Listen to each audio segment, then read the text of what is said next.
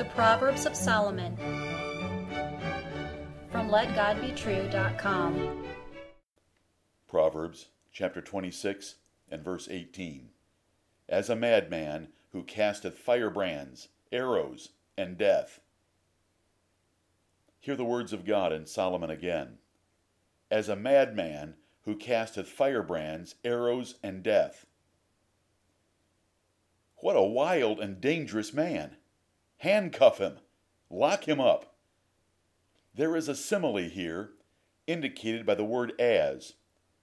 What kind of person resembles this crazy madman?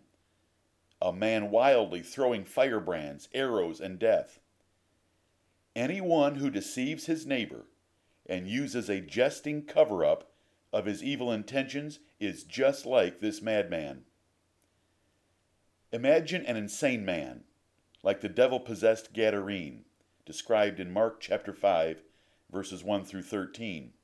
He is naked, powerful, savagely wild, masochistically violent, untamed, and living among the dead. Now imagine him on your property. Imagine him in your house, in your business. Solomon created this picture of a neighbor who deceives you and then lightly excuses it. Wicked men think their actions are not very harmful. So Solomon described them in terms to get your attention and rightly classify their actions. Neighbors, due to close proximity to one another, must trust each other. They should be able to trust each other at all times. But a deceitful and ambitious neighbor is comparable to this wild enemy. What is the lesson? Deceiving those who trust you is a horrible sin and crime. Neighbors, employers, and others trust your integrity. You live close enough to take advantage of them, so they must trust your integrity not to use that nearness against them. It is your duty as a Christian to live honestly with all men, but especially those nearest to you. What else can you learn?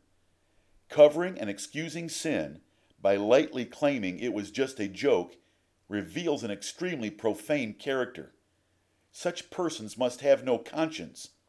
They laugh at sin they do not comprehend the pain their deception causes others. You can oppose this folly by keeping a sober and serious approach to all relationships, especially neighbors. What else can you learn? Only fools joke about sin. Sin is a horrible thing. It defies your Creator God, hurts your fellow man, is inconvenient for profitable relationships, and leads to eternal punishment.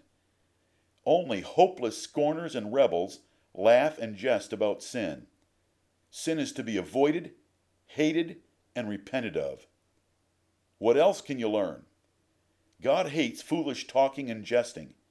He will destroy the world for these heinous sins. He lists foolish talking and jesting along with fornication, uncleanness, and covetousness, three other abominable sins you can find this connection in Ephesians chapter 5, verses 3 through 7. And he describes foolish talking and jesting just as he does sodomy. Both kinds of sins are not convenient. These wicked men, like an insane man hurling fire, arrows, and death, can show up even in Jesus Christ's churches. Therefore, it is your solemn duty to identify them and stop them in their tracks. For such conduct is destructive to the peace and prosperity of the body of Christ. Lord, save your people from such sins and sinners. Amen.